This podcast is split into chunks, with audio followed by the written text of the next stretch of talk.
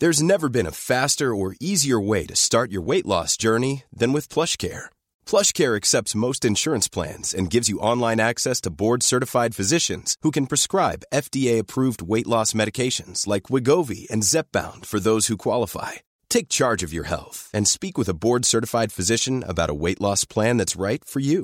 Get started today at plushcare.com slash weight loss. That's plushcare.com slash weight loss. plushcare.com slash weight loss. Quality sleep is essential. That's why the Sleep Number Smart Bed is designed for your ever-evolving sleep needs. Need a bed that's firmer or softer on either side? Helps you sleep at a comfortable temperature? Sleep Number Smart Beds let you individualize your comfort so you sleep better together. JD Power ranks Sleep Number number 1 in customer satisfaction with mattresses purchased in-store. And now save 40% on the Sleep Number limited edition Smart Bed for a limited time. For JD Power 2023 award information, visit jdpower.com/awards. Only at Sleep Number stores or sleepnumber.com. Hey there, it's Michele Norris. I'm host of a podcast called Your Mama's Kitchen. When I travel, I'm usually looking for a way to find a taste of home when I'm not at home. And one of the things I love to do when I am at home is entertain. And Airbnb allows me to do that. When I was in California recently, I rented a house that had a great kitchen. And when we were sitting around the table, we're all thinking, we're in someone else's house. Someone could be in all of our homes as well. If you have a home, but you're not always at home, you have an Airbnb. Your home might be worth more than you think. Find out how much at airbnb.com/slash host. You know, on Pinterest, you see all these like perfect little coops and they look Oh, so yeah. clean and they're like got the flowers outside and it's like this this thing. In newsflash, it is not like that. Yeah. No.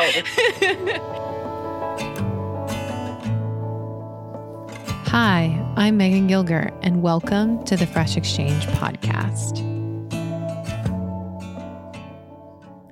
Welcome, friends. Is so glad to have you here today, and I am always excited to start all of our conversations because they always are interesting topics to me and something that I think all of us are going to enjoy. This week, we are going to talk chickens. And I told you guys last week that we would. And I am just so excited about talking about chickens for the very reason that I got to talk with two friends. And like most people in the pandemic, I think there was like, I don't even know how many people. I, I'm sure there's a percentage of people that went and bought chickens in the pandemic and then proceeded to build a chicken coop in the pandemic. And Mike and I, I think in March, we're like, we're not doing this. We're not doing this. Like almost every night, we would talk ourselves out of it until one night we were like, nope, we're doing it. We're just going to do it. Yeah, we're doing it. We're going to get chickens. So, anyways, got chickens. We have 13 chickens, and I have really fallen in love with them. I wasn't so sure about it at first, to be honest, because with two young kids, it seemed like a lot of an undertaking, and it was. But we all enjoy the chickens so very, very much. They are always a good laugh. We enjoy all the things that they bring into our life, not just the dirt and grime, not just the smells, but also just the pure fun and enjoyment of who they are what they do, the way they contribute to our garden, the way they contribute to our lives. There's nothing more enjoyable when you have land and you have a place that you can have chickens to just watch these chickens meander around. They're hilarious. They're such good entertainment. And when you don't have a lot of other entertainment, it's basically the best. And there's something so calming about them. So, anyways, I went through this whole adventure and started it with knowing nothing. And I am by no means a chicken expert, not even in the slightest. I am learning every single day more and more about how to be a chicken owner. We built the most crazy coop, and that's another conversation for another day. But in the process of having chickens, like when you are a parent, you need to have a group of people that are your support system for chicken ownership. The people that you're going to call on when your chickens get lice, when a weasel comes in in the middle of the night, when they don't they lay a funny looking egg. Any of it. You need people you can ask. It's just like parenting. When something weird happens, it's better to ask your friend than to ask Google. So, that said, to answer all of the crazy questions that I get about chickens that I am no expert in answering, I brought in two women who I deeply respect, especially for their knowledge on chickens, but for a lot of other reasons. They are both incredible people and they do they have their own private life outside of media of any kind. So I'm not going to use their last names for their own privacy, but I have my friends Corinne and Adrian on today, and they are my text chain. There is not a day that goes by where we don't have some hilarious text messaging conversation, whether it be about gardening, farming, husbands, chickens, children, whatever it may be. It is one of my most enjoyable text chains that I am on. And we have so many good laughs. But some of the stories that we tell about chickens had to go onto this podcast. So they obliged and came on, and we discussed all sorts of chicken things, answered a lot of questions that you guys had about broody hens, about pests or predators, about you name it, the, even the things that we wish we'd known before we got chickens. So I have them on. And just to give you a little background, we all know each other because Corinne's husband, he built our home and Adrian's home. So we kind of all connected in that way. And then um, outside of building and running a construction business, Corinne's family, or Corinne is also a kindergarten teacher and she has six children of her own and she has over 25 chickens, if I'm correct. It's always changing. And then Adrian is a doctor here locally that works in the hospital and has been a part of the craziness of the pandemic. And she also has three boys of her own, and she has probably, I'm going to guess because this is, she's going to laugh, but I actually don't know how many chickens she has right now because she just got a bunch and she snuck one in underneath her husband's nose. But I think we're approaching 30. So they have double the, they both have double the amount of chickens that I have. So they are, they have a lot of knowledge. And so we are going to have a good laugh and we're going to have a good conversation today. And I hope you guys feel like you're hanging out with your girlfriends. So, because that's basically what this was. And you guys got to listen in on our conversation. So let's jump on in. First of all, I want to just establish like who you guys are, like as individuals separate of your chicken kingdom that you have. And the thing is, is like, I think about like, since we started our text chain, like kind of like I have these text chains, like I'm sure you guys do with like other moms, you know, mm-hmm. like where you just text and you like, you know, complain about something or be like, you never guess what happened or, you know, yep. and there's some like camaraderie that happens with that. And so mm-hmm. I kind of make this as like, I would say it's equivalent to that. it's like you're taking like I talk about children too, but yeah. Yeah. But I think it's like everyone needs a text chain for if you have chickens, you need a text chain just like you do yes. have a text chain for your kids. For yeah. sure. And I will I will say too, like when we so this we're in our ninth year um, of having chickens right now. And when we got chickens, no one else had them. It really? wasn't a thing, really. I mean, you know, if you think about nine years ago, mm-hmm. I shouldn't say no one. We had one other set of friends that had three in their downtown backyard. Um, but otherwise, it really wasn't a trend then. How I feel like it is now, it's become much more common in the last few years, especially I feel like this last year with the pandemic. Mm-hmm. Um, I think yeah, a lot of people took it on as a hobby, but when we first started this, I didn't have anyone to go to. You know, you there was no one else to talk to about it. so when you show up after school one day and there's a bloodbath in your coop, You're like, it was happened? just it was just me calling Nick and him telling me to get my farm pants on, and I was like, uh, you know. so like I had to call an actual farm vet who came and helped, or you know, my father-in-law has helped a lot because he grew up on a farm. But no, I think that that's it's super important for all avenues of trying to keep things alive. You need mm-hmm. to have your you need to have your tribe, your text your text group. well, our text chain kind of started because of Weasel. Yeah. And I have not laughed so hard. I, I think that was the hardest I laughed in a year, which, you know, and it's not hard to not laugh in 2020, but but I was in tears reading your text messages of you getting this weasel out of your coop, but they're also adorable at the same time.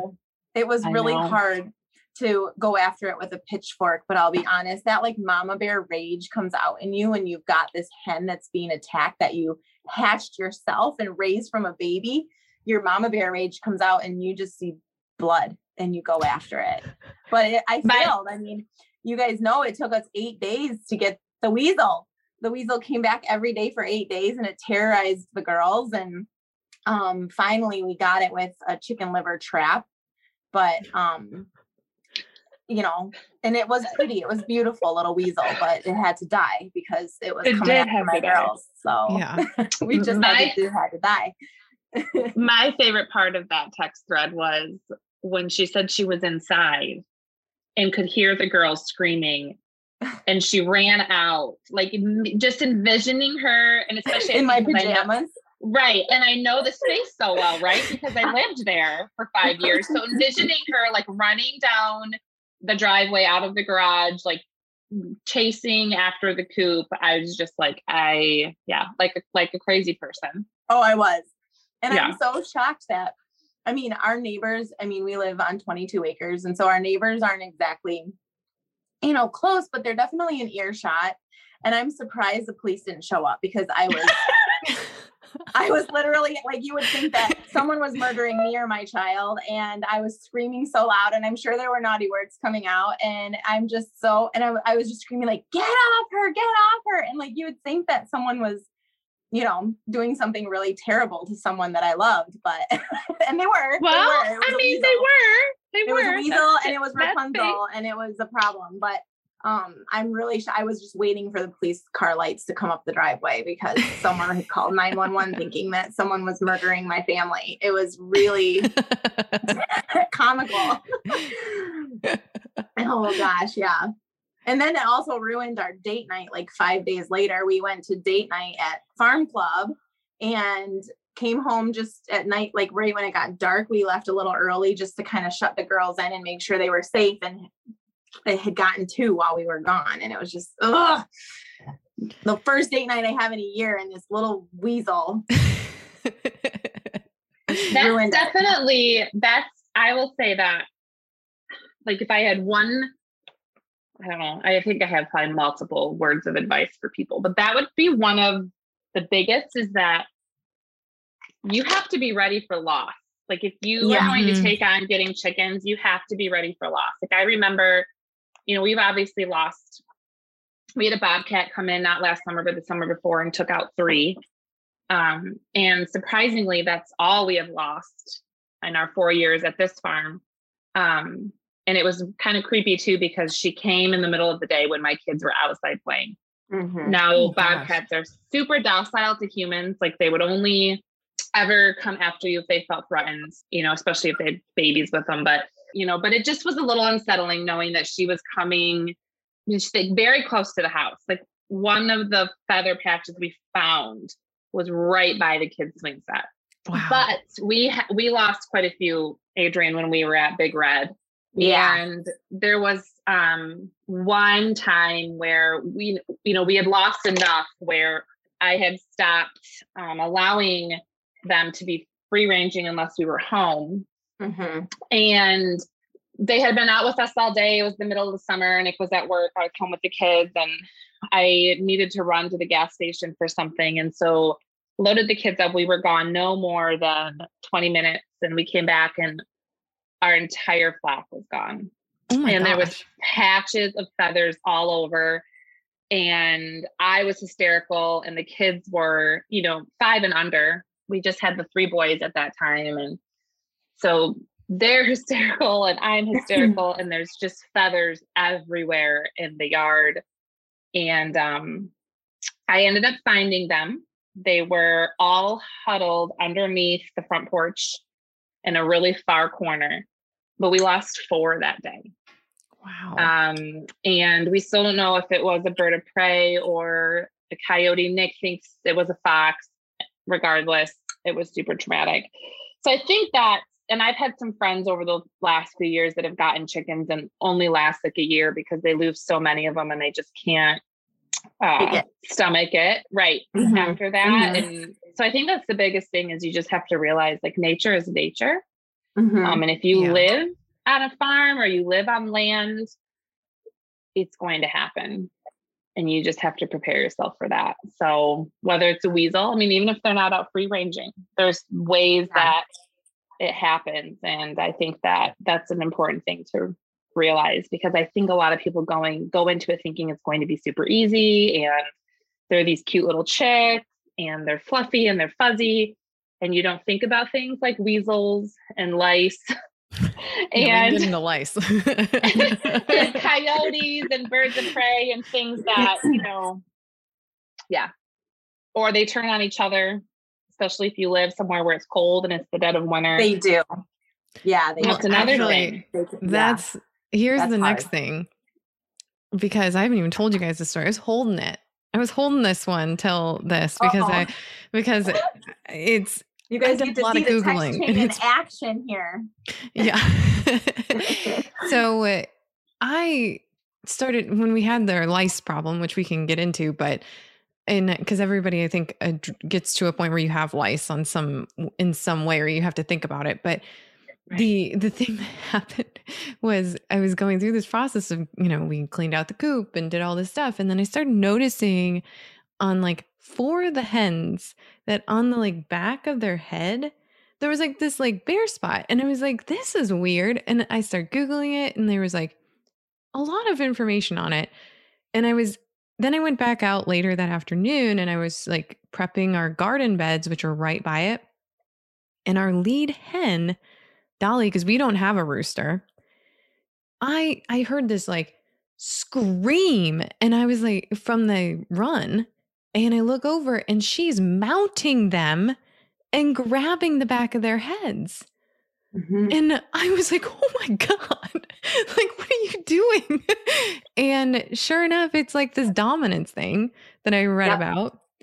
And then I don't know if you guys know this, but if they stop laying and they're also doing that, there's potential they can turn, they can actually sexually, you know, turn and become a rooster. No. Yes. I've so they don't like gain the parts, but they will grow like all the feathers, like the pluming. They will do everything else. They can't actually no. like inseminate or anything like that, but they can, you know, yeah. Wow. They can. That is new information. Right?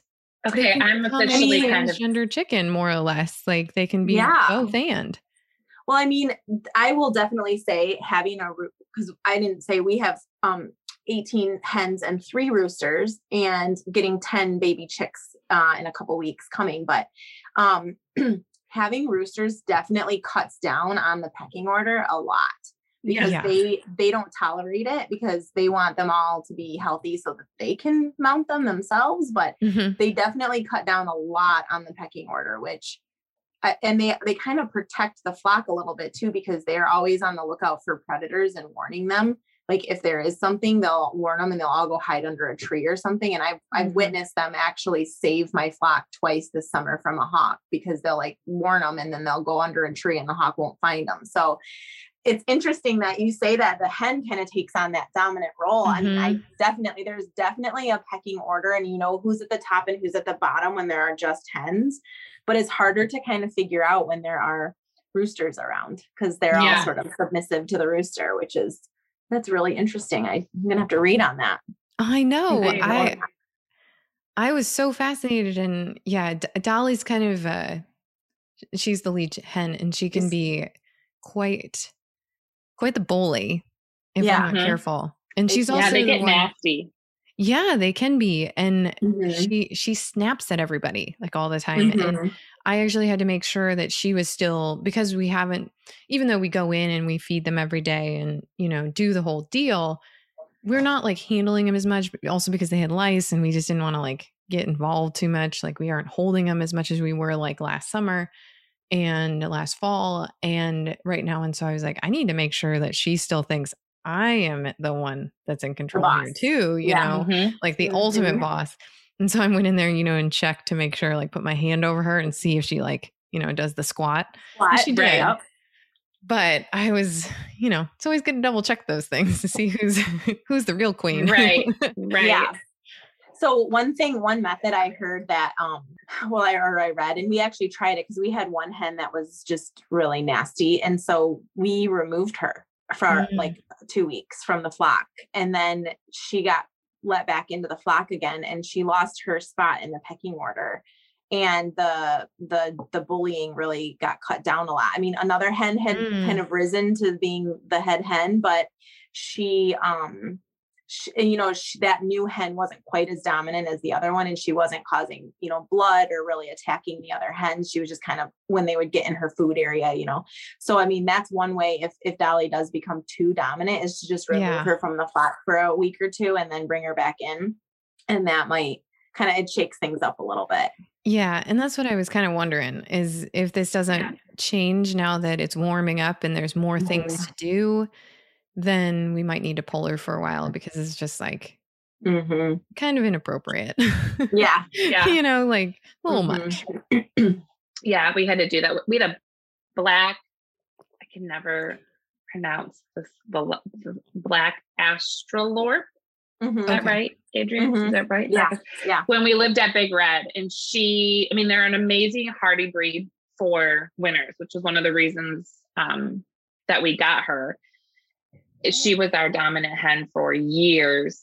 Um, but she, yeah, she got super nasty. We had to pull her and we would put her in the shed that was right next to um, the chicken coop every now and then just to separate her for a while and realize like get her to realize yeah you're like you don't run ship you're kind of all in the same we never had roosters until we were here so we dealt with that a lot the pecking order a lot um, mm-hmm. and they're they're super great layers all year round but they're known for being um little dominant yeah a little, little nasty mm-hmm. Um, yeah, for anybody who doesn't have chickens that's listening, I think it's they are really fun and they are actually I think quite easy to take care of as far mm-hmm. as like compared to a dog or indoor pets. Um, you know, they're very easy to take care of, but um, but I think you do need to spend time in your flock and you need to spend mm-hmm. time with them because it's weird. They do all have personalities and they do all, you know, you know who's who. Um, mm-hmm. You get to mm-hmm. learn their personalities and who's who. And I thought that was super weird when I first, you know, started having chickens and and like Corinne was telling because you know when we moved into Corinne's house, we inherited seven of her chickens, and she's mm-hmm. out there telling me, you know, this is so and so, and she doesn't like this, and she's like this, and I'm like. How on earth can you tell? You know, like that's insane. But like they really do have personalities and you really do, do, get to know them when you're spending time in the flock. But it's really important because you can tell who's who's pecking or who's being pecked or who's kind yeah. of looking you know it's really important because you need to see who's who might be getting fleas or mm-hmm. lice or or who's not who's not laying well or there you know it just gives you a much better kind of beat on what the what the what's going on in the coop and i can even tell after being gone for a week like when i'm at work i'm never out there because i work such long hours and carl my husband is the one who's kind of does the chickens when I'm at work on my weeks on. And I feel like I lose I lose the the kind of the beat of what's happening in the in the coop. And if he weren't there to tell me what's going on, you know, you kind of kind of got to re- get reacquainted with the girls again. And then the roosters, right. they have to get reacquainted with you because there is you have to show your dominance with them, or otherwise they'll kind of peck you and be be mean. But right. Um, Yeah. So chickens are amazing. They're easy, but I think you do need to spend time with them so you can really be a good chicken mama and know like mm-hmm. or dad and know what's going on in the coop because they're it's a little community. It is. It yeah. is. And it's important too because they one of the things that I learned too is that they can go from being 100% fine and 24 hours later dead. Yeah. Like chickens die super fast. you know, whereas I feel like with a lot of other animals, there's like warning signs beforehand, like dogs and cats will stop drinking or stop eating for a few days and they're lethargic. Mm-hmm. And I mean, there's like these warning signs, but chickens can go from acting totally normal to dead, mm-hmm. rock hard dead. yeah. in like, you know, 12 to 24 hours, which I didn't also did not know that prior to owning them. And um, and they also will turn on a chicken if they can sense that it's getting sick. Like they'll yes. start pecking it and attacking it, it and kill it, which is also nature taking its course, right? Like they're realizing that this chicken is not well. And, mm-hmm. you know, it's just so that's another reason to, you know, we've had some egg bound and we've had some stuff where we've had to deal with with the girls. And it's just important to be in there because you notice those things. Man, it's not for the lighthearted. It really isn't. Mm-mm. No, and it cracks me up because you know on Pinterest you see all these like perfect little coops and they look oh, so yeah. clean and they're like got the flowers outside and it's like this this thing. And newsflash, it is not like that. Yeah, no. it is not at all. It is not that clean. It is not that prim. It is not that proper. Mm-hmm. And I have like deep anxiety about like the the salmonella and the germs in the house and like the poop and like Nick the whole thing. Too. And I'm I'm a little bit of a germ weirdo. Is sometimes even though I let my kids eat dirt, I I, I still am uh, you know, about the chickens. It's like your boots that were in there, they don't ever come in the house. Like they stay yeah, outside. Nick's the same, same. way. Nick is yeah. the same way. mm-hmm. Yeah. And I don't think that's I think that's good. I think that's. I think, I mean, they, well, especially when you have a little kid, a, a baby right. in the house, mm-hmm. particularly right. that's crawling or eating everything right. off the floor. Yeah. Yeah. Well, so, and then just within these last few years, as it's become super popular to to own chickens, there's all of these articles out that are like, please do not smuggle your chickens. Like yeah. they're not meant to be smuggled. You will get sick. Somebody will get sick. It's not healthy. Oh you know, and so I think don't let them that, in the house. Right. They're not, you know, they're not meant to be pets in that aspect. Yeah. Right. You know, so I don't know. But yeah, I think that's definitely I think that's legit worrying about that. Yes. Well, and I just always crack up because even like the gardening idea of like you garden in a dress or you're holding chickens wearing a dress or things like that. You don't do that. And it, and no. it's not like that. No. And so you got your mucks on and your right. hat and your yeah and your yeah. dirty coat that you've worn for 12 years and it's got chicken poop on it and that yep. is yeah glamorous. Yeah. Yeah. yeah. And you don't you don't flip flop either. Like I love flip flops. No, they will I'm peck the your feet. right. I'm yeah. the queen of flip flops. And not only do they peck your toes, yeah, but you will end up with chicken poop on your feet everywhere without yeah. a doubt. Yeah. Like there's mm-hmm. it's that's just not and it's not an okay thing. Awful. Awful. Awful. It, it is it is rank. it's right up there also, along chickens really food. yeah. Have you guys ever walked out into the coop with flip flops on with red painted toenails? Oh yeah. No, I have not. Because yeah. you know when they see red, they like it's like blood, and then they blood. just go after it and start pecking and attacking. And then yeah, I did that one time. That's all it takes. Well, and, and that's another thing. Right. That's another thing I don't think people realize about chickens is that they are actually carnivores. Yeah. They yeah. love to eat meat which is why when they're free ranging, they're digging up grubs and bugs and ticks and all of that stuff. But, you know, we feed them obviously grain and chicken feed. And people don't realize, like, when I've talked to people before, like, oh, about them turning on each other and pecking each other and stuff, and how they will, like, we had a chicken once. I came home and literally all that was left was the skeleton Oh gosh. And people, they're like mortified by this, which it, it is horrifying. But that's their like they that's they want to eat meat and blood. Yeah. It's uh-huh. gross, but people don't mm-hmm. realize that. You mm-hmm. know, I mm-hmm. think they think that they like corn and fruits and vegetables, which they also do. They'll eat um, anything. Um, they'll eat anything. Garbage disposals. Yeah. They are garbage disposals, which I love. Nothing goes to waste when you have chickens. No, I always but, say that if it if it's starting to go bad, you might as well just feed it to the chickens because it's going to turn mm-hmm. into an mm-hmm. egg. So right, yeah, we love it. Or fertilizer. It's not going the, to waste. no, nothing goes to waste when you have chickens. One of the things I love most about them. Since you guys are on the topic of nothing going to waste with chickens, um, we've found that the chickens, you know how they don't lay as much in the winter. And so, you know, a lot of people don't want to keep them over winter because they're not earning their keep by laying. And um, we've found that we basically put them to work making compost all winter. Mm-hmm. And they like we just pile in leaves and our food scraps and um, whatever sprouted grains we give them and we just and then they poop on that pile and then they dig through it and then they turn it while they're eating and then they poop on it some more and we just go in and turn it like once a week.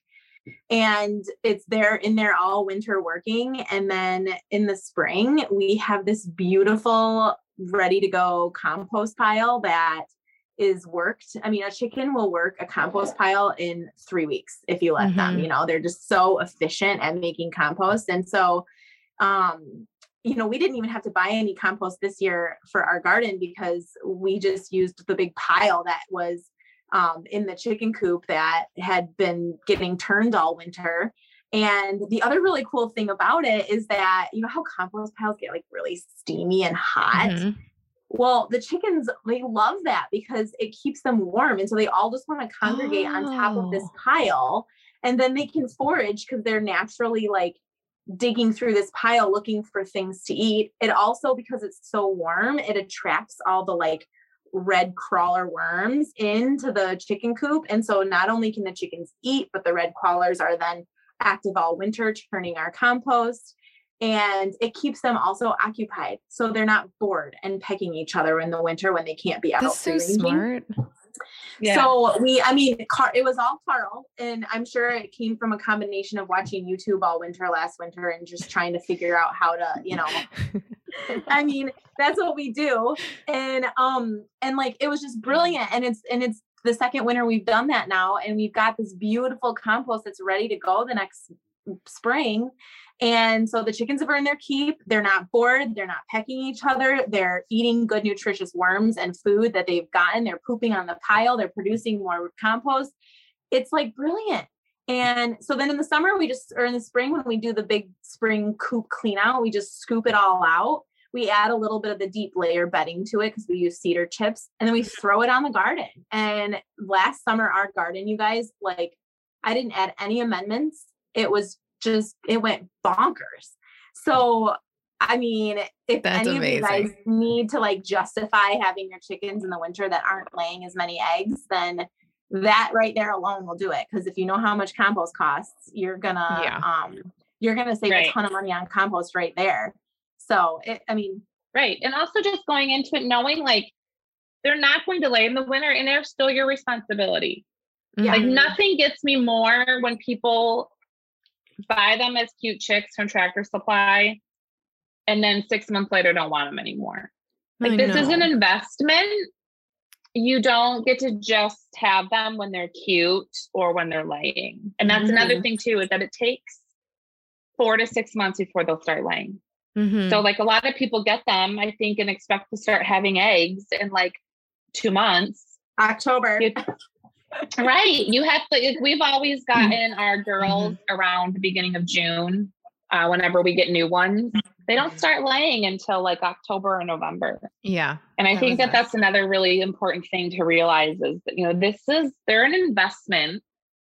You don't get to just have them when it's convenient or when they're laying. And, you know, they go through natural cycles just like mm-hmm. humans do. Mm-hmm. And um, I always just, I'm super passionate about that because I think a lot of people get them because they think it's just going to be fun. And you really have to invest in them. Yeah, and and I think as somebody, this is me first. Well, we're approaching a year, I guess. Um, and I've learned a ton. I am also somebody who doesn't fear being dirty and disgusting as much as I don't like germs in my house, like from them. I don't care about being in it. Um, but I have found that I, when I kind of approached them similarly to you, Adrienne, where it was like, I'm not just utilizing them for eggs. Eggs are kind of to me the bonus. The rest, like I wanted them to help with the soil and mm-hmm. everything out in our, especially with how sandy we all have soil out here. You really gotta, right? Mm-hmm. It takes a lot of work, and so, yeah. um, once you get it there, it's great. But I really wanted them for that, and but I had our compost piles are like right next to the run and now i'm like why don't we just like pull all that stuff in there and give it to them because it, it didn't it. really i always struggle in the winter to get it all broken down well enough because of how cold it gets and it's really mm-hmm. hard to mm-hmm. maintain that heat even with tarps and everything over it it just doesn't you get the mice in there sometimes but i just don't i feel like it t- took two years to get her last compost pile really down to where i wanted it but i hadn't thought about bringing it into the coop and that's yeah, a really let them do idea. it for and you. have doors that open into the coop from like that are up so a predator couldn't get into them but you can unlatch them and then like move stuff in and out of them mm-hmm. it's a great idea no. yeah i mean just don't forget to turn your pile every you know every week or two just like mm-hmm. you would in the summer you turn it and we also like when we're feeding the chicks uh, water when we're taking water out to there we fill the bucket a little extra full and then we'll just dump the extra water on the um like the compost area in the mm-hmm. uh, in the run and then that um keeps it moist because you have to keep watering your your compost mm-hmm. pile and that keeps it moist and then you know but it's so warm that it keeps their feet warm and yeah they're just they just love it and we've had so much less like boredom pecking as well yeah um but they really turn it fast and it's beautiful compost in the spring and yeah, it was like when Carl came up with that system, I was like, okay, you just that's brilliant. Like, nice work, honey.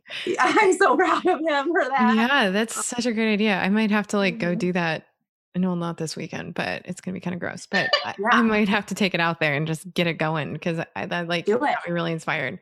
The one yeah. thing that I do think that was kind of surprising me when we were building the cube, and I remember texting Corinne about this, but like that and I get a lot of questions about it is like, what do you do in the winter with these hens? Like, how do they stay warm? Like, you know, and I remember saying, like, are they going to be okay? Like, when it's like super cold, this, when we got that deep freeze.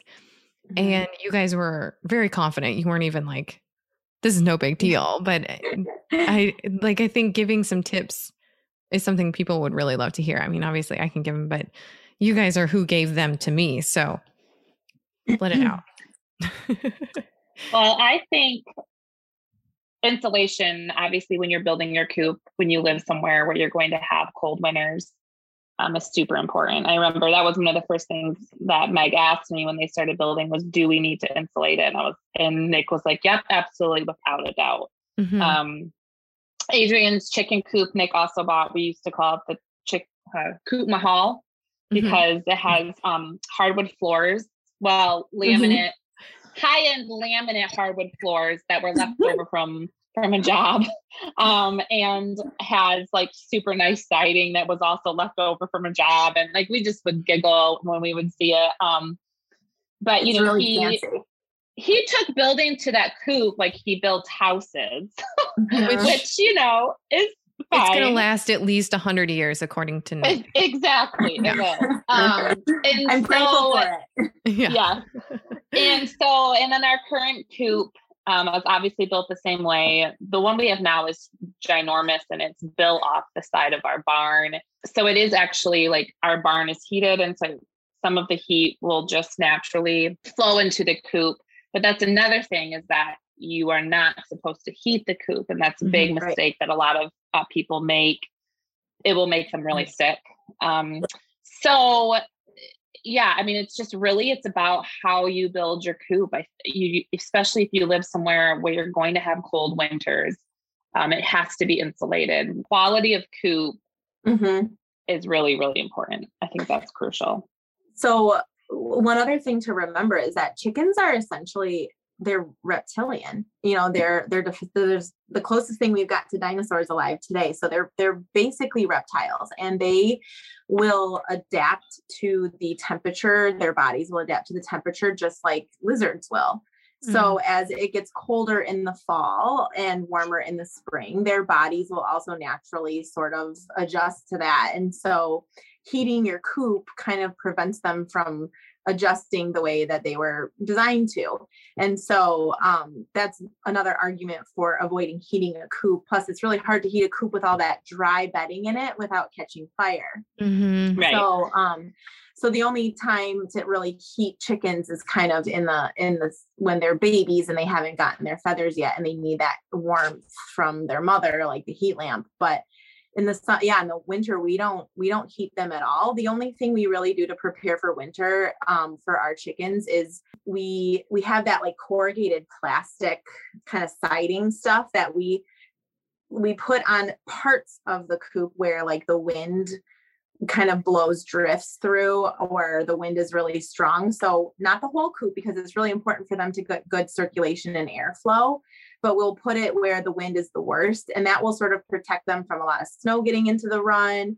It'll protect them from those really harsh winds that we get up here. I live on a hill. If mm-hmm. for those of you who don't don't know where I live or what Big Red is, um, I live on a hill and it's a lot. It's very windy, and so um, if you can just protect them from that, and we just put you know over, I'd say about 50 to 60% of our run has those corrugated plastic and we take them off in the spring.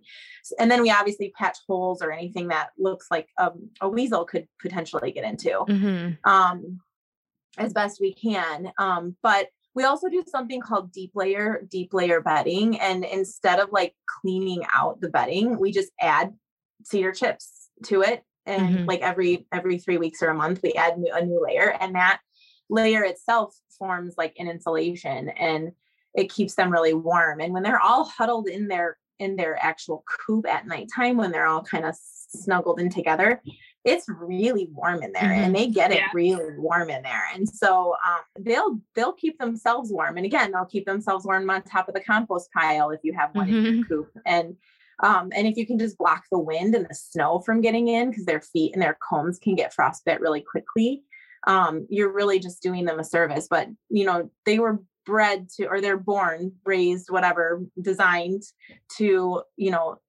adjust their body temperatures the same way lizards kind of sun on the rocks. So they'll do it themselves. And you see them like fluff their feathers up in that yeah. right. hair and which is really cool and they have like winter feathers and then they have summer feathers mm-hmm. and mm-hmm. and you and getting yeah. certain breeds like it, eh, cold hardy yes. breeds like they're yeah. literally designed like i see uh, like last summer our hens they you know if it was 80 degrees even in the shade they were just panting yeah and and it's because they're designed to be winter birds yeah, yeah.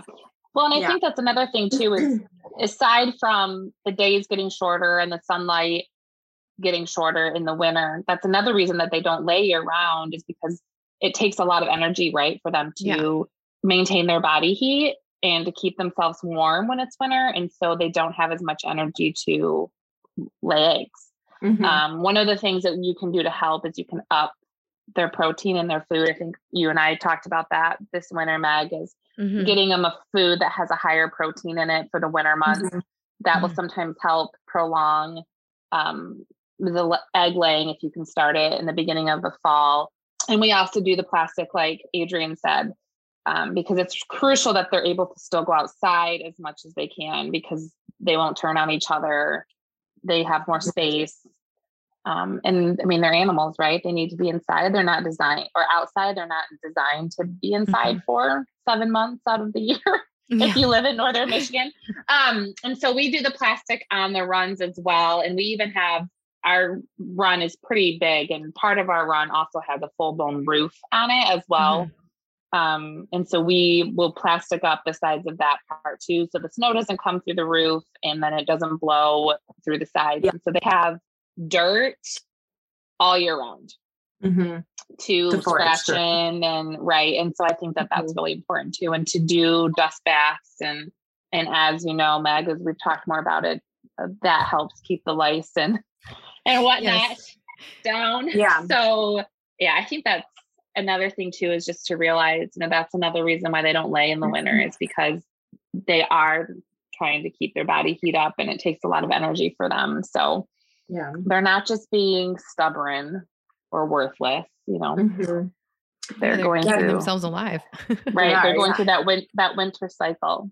So Corinne, you mentioned the dust baths in the winter. Um, just a tip for anybody who lives in the winter area and needs a way to do a dust bath, but those long, kind of shallow under the bed boxes, those plastic under the bed boxes mm-hmm. are an awesome way. And we just dump a bunch of diatomaceous earth into the that bed and they can go in there and um, dust bath in the winter with that. And the diatomaceous earth is also very um, caustic to fleas and ticks and they don't they don't and lice they don't like it and it kind of gets under their shells and kind of scratches them so they won't you know so it's a deterrent for them. So um, that's one way to dust bath in the winter that's relatively inexpensive and it kind of serves more than one purpose um, because you're deterring the ticks but you're also giving them something to do.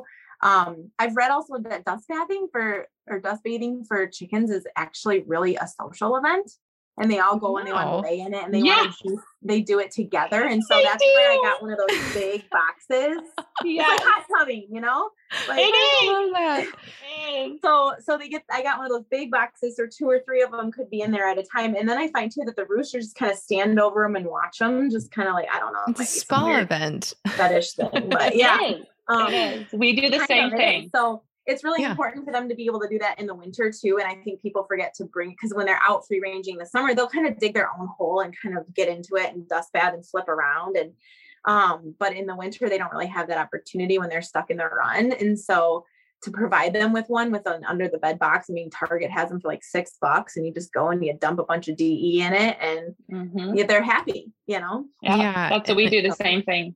Yeah. Well, so this is where I went wrong and like with the with the lice is I didn't even think about it. And I had another farmer friend that um on Instagram tell me this to even look inside of their coop when it gets really cold and where they're in the bedding, they're even dust bathing. They may start doing that in mm. the bedding oh. and to then dump some DE in there as well. So they utilize that space and use it there if they decide not to use a designated area.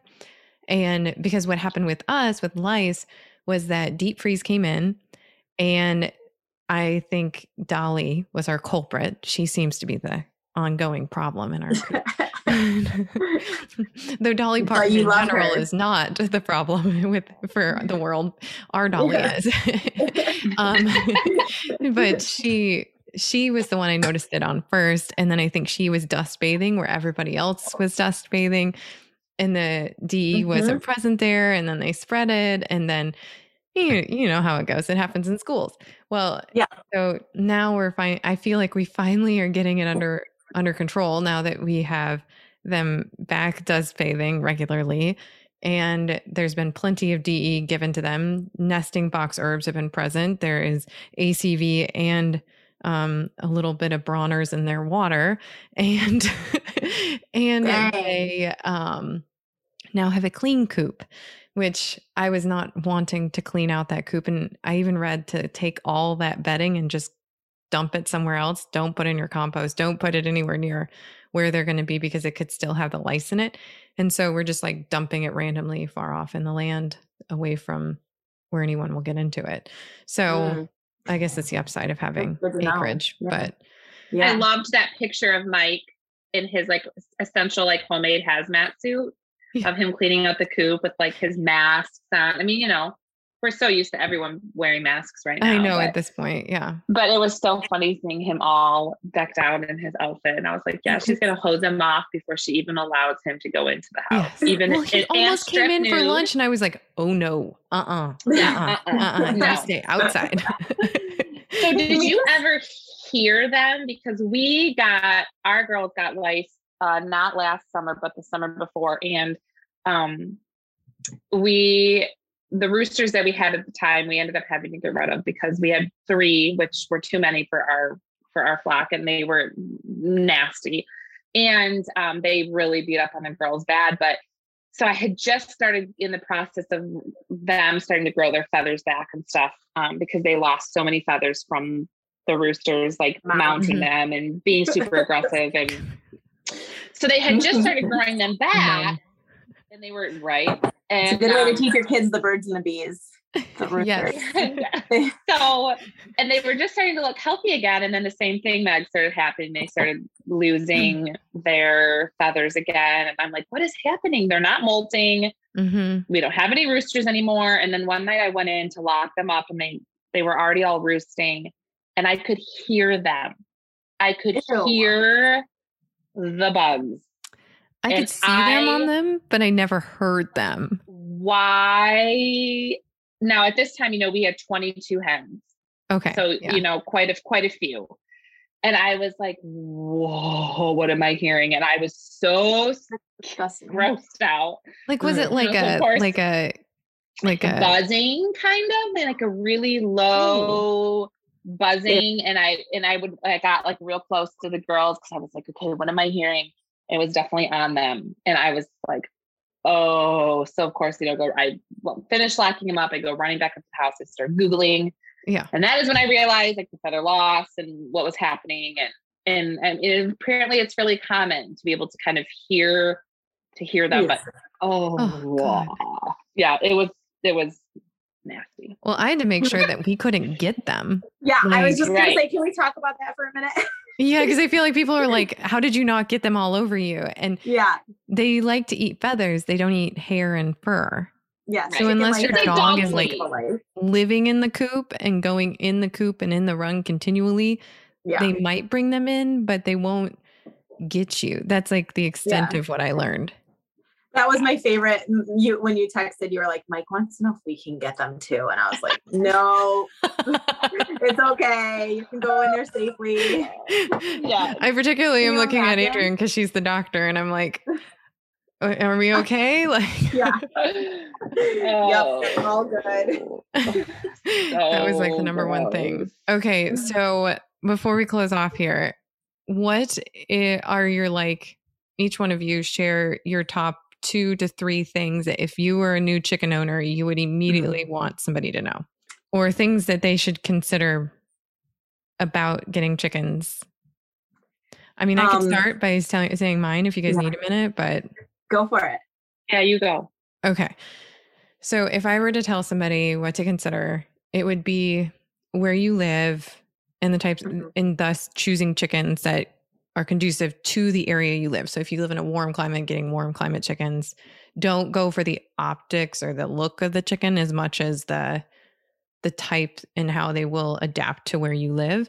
There are beautiful chickens no matter where you live and it's not always about that. The other thing is is to really think through the coop and how it will integrate into your life, I think, you know, because if you're and how you're using the chickens like we designed our coop to have these uh, the nesting boxes accessible inside so that like because of winter and cold and all the varying weather that we experience in northern michigan and living on a hill i didn't always want to be totally exposed when we were gathering eggs i wanted it to be an inside sort of experience especially with kids and things so that was something that mm-hmm. I thought about, but obviously everybody's different. But I think thinking through some of those things before you jump into choosing a coop design or doing a ch- coop, then that's really good. And also knowing that if you're building it from scratch, it's going to take five times as long as you think it will. yeah. Unless you have a professional builder. but even then, it's still going to take forever and it's going to suck yeah. everything out of your life. yes. It's it's and they grow so fast that you get them as these tiny chicks that are one or two or day, two days old and they're teeny and you think, oh, i've got all the time in the world to get the coop done. And you actually do not. No. I know. Because they grow at rapid they grow at rapid speed. they do. So those are my yeah. things. I think that building off of what Megan said about choosing the breed um, for where you live, but also you can kind of design your flock based on their temperaments. Mm. Um, like for example we we really like brahmas because they they're really big chickens and they tend to be really really docile but because of their size they tend to be sort of the top of the pecking order but because they are so docile they they are not usually the bully like some of the rhode island reds can be or mm-hmm. some of the um what are those the dominiques can sometimes be that way mm-hmm. um or the the barred rocks can be a little aggressive and so um you know, we really like like certain breeds like um buff Orpingtons mm-hmm. and um Rhode Island. Love the buffs. Buffs and Brahmas. Like we kind of chose our flock based on their personalities and chose some more docile breeds, which cut down a lot on the, the pecking. Um, also, one thing I read was that sometimes if a chicken looks different than the rest of them, that one will get pecked on a lot more and sometimes even to death. Just like Corinne was saying, when they sense it's sick, they also sense difference. Mm. Um, and and so I try to always get at least two to four of each breed so that if I do lose one or two, then I will never have just one. So I can prevent it from getting maybe picked on. Mm. Um, that's my that's one thing is kind of research what I mean, the descriptions on what their personalities are like and try to get personalities that will meld well together and that will make your flock a little less aggressive. Um, also, definitely have a chicken guru that you can ask mm-hmm. and text questions to, you know, like we we have each other and mm-hmm. it's awesome because you guys knew my trauma when there was a weasel and you know it was great when megan had the lice that we could be like get the chicken the nesting herbs and here's yeah. the website i used and this spray and that kind of thing and yeah it's just really really nice because there is no right way to do chickens. Um, there are helpful hints, and everybody does it differently, and everybody has all these brilliant ideas of how to do it, and they can all work for you. And so to have different people who do things differently and like can be your go-to that you can just quickly text and be like, you know, this is going on. It's so much helpful than trying to like internet search and and figure it out on your own and it so can again things happen fast in a flock and so you need someone or a resource that's going to know things quickly so that they can help you get to the bottom of whatever the problem is so that you can get on top of it quickly without it devastating your flock. So yeah. having a chicken guru and just designing your flock if you're able to to sort of meld together for being less less aggressive is really helpful. Yes. That's really good. I agree. All right. So I would say um, that when you get chickens for the first time, that you need to at least get four to 6 mm-hmm. Um, I yeah. think a lot of times people make the mistake of just bringing home like two cute chickens from their local farm store or whatever. And um, in order for them to thrive and truly be happy, they need to be in a community. And two is not mm-hmm. a community. Um, there's a lot of places, like if you choose to buy chickens online and have them shipped to you, they won't even sell you them unless you're willing to get them in uh, groups of six or more.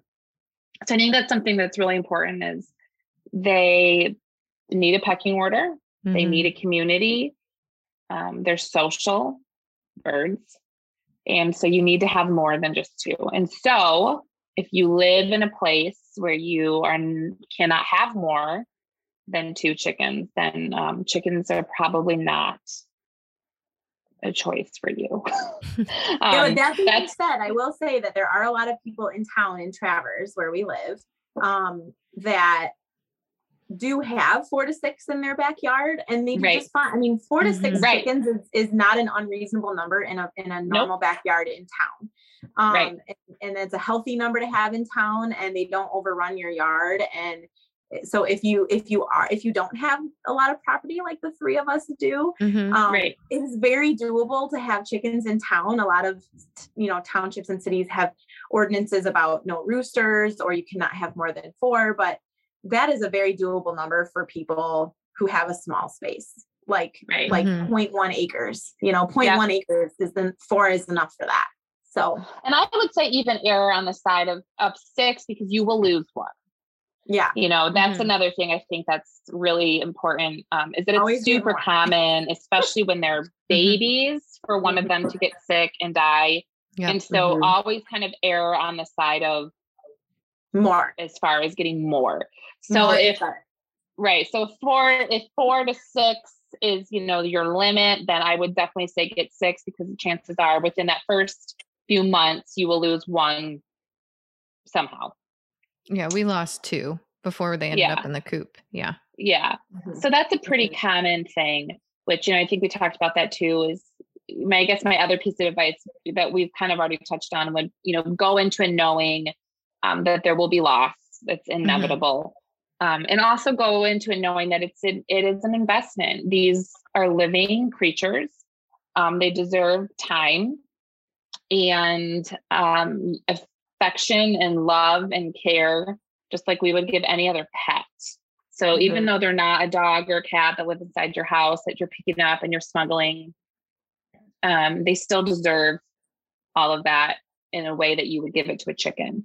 Mm-hmm. And if mm-hmm. you have kids, it's a really wonderful learning experience about the circle of life and farm life and fertilizing right. and gardens and compost and you know all mm-hmm. of that it's a really wonderful way to get them involved and hands-on and learn about all of those things from a pretty young age you know our yeah. boys mm-hmm. started helping when they were tiny um, and so mm-hmm. it's a wonderful it really is a wonderful whole family event but you do have to be ready to take care of them they are easy but they're not goldfish you know so it does take it does take time. Also one helpful hint. If you have baby chicks you can't always tell that you have a rooster until you know three to four months in. Mm-hmm. so you right. may surprise get a rooster once in a while. And roosters you know typically you should have like one rooster for every 15 hens. Any a bigger ratio than that will stress them and it will yeah. it will it will they'll lose their coats and they won't lay as much and it will be too much so and um, the roosters will fight with each other i mean like yeah. cockfighting it's a thing it's a thing they, that that term came came from real life events you know yeah. so that's another thing to remember too and with our last batch that we got i paid extra from the local farm that we that's another thing get them locally if you can. But i paid extra from the local farm that we got our girls from to have them sexed. We got 24 because i am an even number person and three of them still ended up being roosters even though they had you know we had paid extra to only get females it's so, not science it's not, you know, and the old chicks, yeah. Right. Well, and clearly so, they can choose when they want to be roosters. yeah. Who knew? Who knew? I, you know, nature tells us a lot of things, and um, mm-hmm. I guess mm-hmm. that's another thing that we can learn is that this happens in mm-hmm. nature too. You can right. You can shift your gender, and you're exactly. non-bi. You can be whatever you want to be. You know, right. another so, another um pearl like we call them clinical pearls in medicine that are like things you that will always be true for this disease process or whatever. Mm. But another little pearl for chicken owners is that roosters can fertilize one time, but if you like get rid of your rooster or you know he's not around the hens anymore, they can lay fertilized eggs for up to six weeks after their last encounter with a rooster. So you want to make sure if you do have roosters, you're gathering your eggs every day unless you want babies or unless you want we to want find babies. a baby in your frying pan. So um, if you okay, if, you pick, if you have a rooster and you're getting fertilized eggs and you harvest your eggs every single day, you won't even know it that they're har- they're, they're fertilized.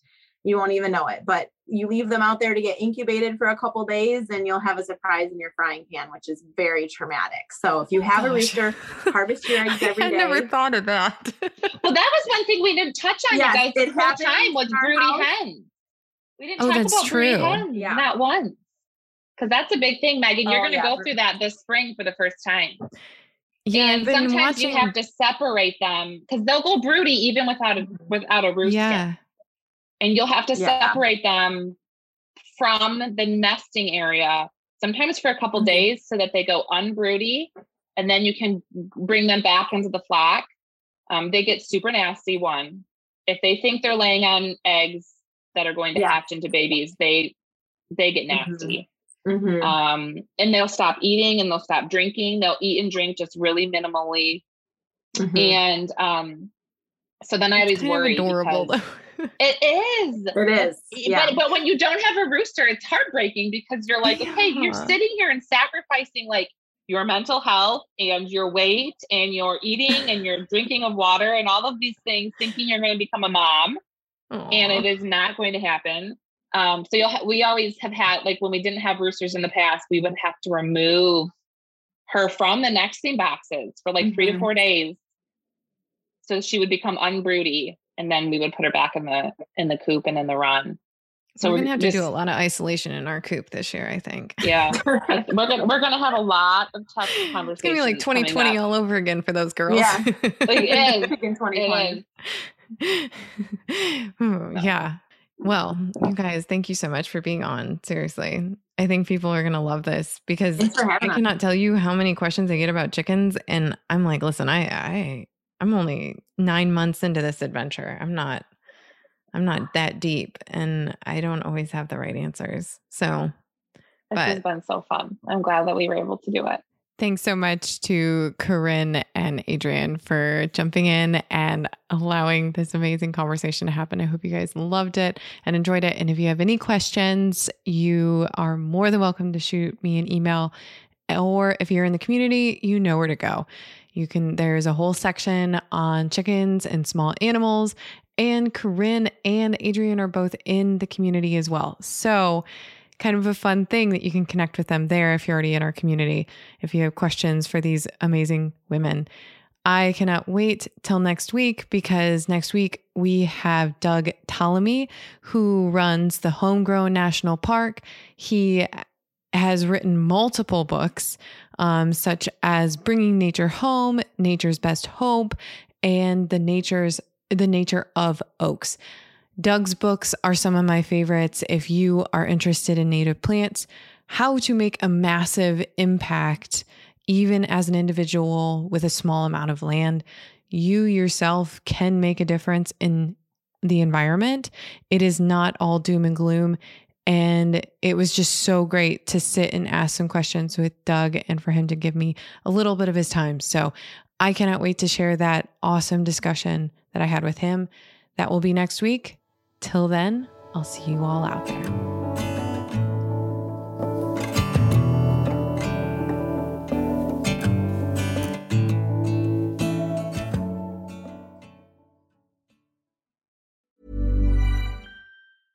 Even when we're on a budget, we still deserve nice things. Quince is a place to scoop up stunning high end goods for 50 to 80% less than similar brands. They have buttery soft cashmere sweaters starting at $50 luxurious Italian leather bags, and so much more. Plus, Quince only works with factories that use safe, ethical, and responsible manufacturing. Get the high-end goods you'll love without the high price tag with Quince. Go to quince.com/style for free shipping and 365-day returns.